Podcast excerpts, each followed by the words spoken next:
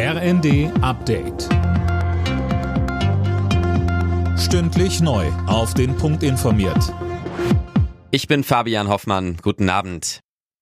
Jetzt ist die Entscheidung gefallen. Deutschland liefert offenbar doch Kampfpanzer an die Ukraine. Medienberichten zufolge ist der Entschluss jetzt nach mehrtägigen Abstimmungen, vor allem mit den USA, getroffen worden. Auch Washington will demnach eigene Kampfpanzer liefern. Gut ein Dutzend der deutschen Leopard 2 Modelle soll direkt aus den Bundeswehrbeständen kommen. General AD Egon Rams sagte dazu bei Welt. Panzerausbeständen der Bundeswehr bedeutet, dass diese wahrscheinlich relativ schnell verfügbar gemacht werden können, wobei dann sicherlich auch noch wieder Leute kommen werden, die vom Bedarf von der Ausbildung reden werden und dergleichen mehr. Das heißt, die werden nicht in den nächsten Tagen in die Ukraine gehen, sondern vielleicht schaffen wir das bis zum März. Die erste Runde der Tarifverhandlungen im öffentlichen Dienst ist ohne Ergebnis vertagt worden. Die Arbeitgeber haben kein Angebot vorgelegt.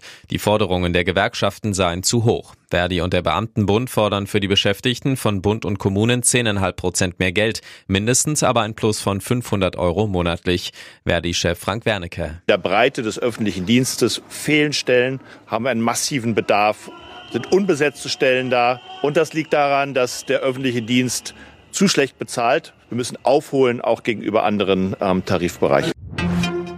Die Parteien in Deutschland haben in den vergangenen Jahren zu viel Geld vom Staat bekommen. Dass die Obergrenze für staatliche Zuschüsse vor fünf Jahren erhöht wurde, war verfassungswidrig, hat jetzt das Bundesverfassungsgericht entschieden.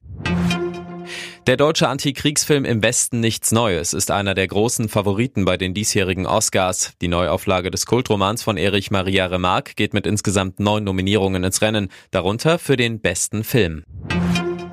Der FC Bayern bleibt in der Fußball-Bundesliga auch im zweiten Spiel des neuen Jahres ohne Sieg. Dank eines Last-Minute-Tores kamen die Münchner zu Hause gegen Köln immerhin noch zu einem 1 zu 1. Die weiteren Ergebnisse Schalke Leipzig 1 zu 6, Hertha Wolfsburg 0 zu 5 und Hoffenheim Stuttgart 2 zu 2. Alle Nachrichten auf rnd.de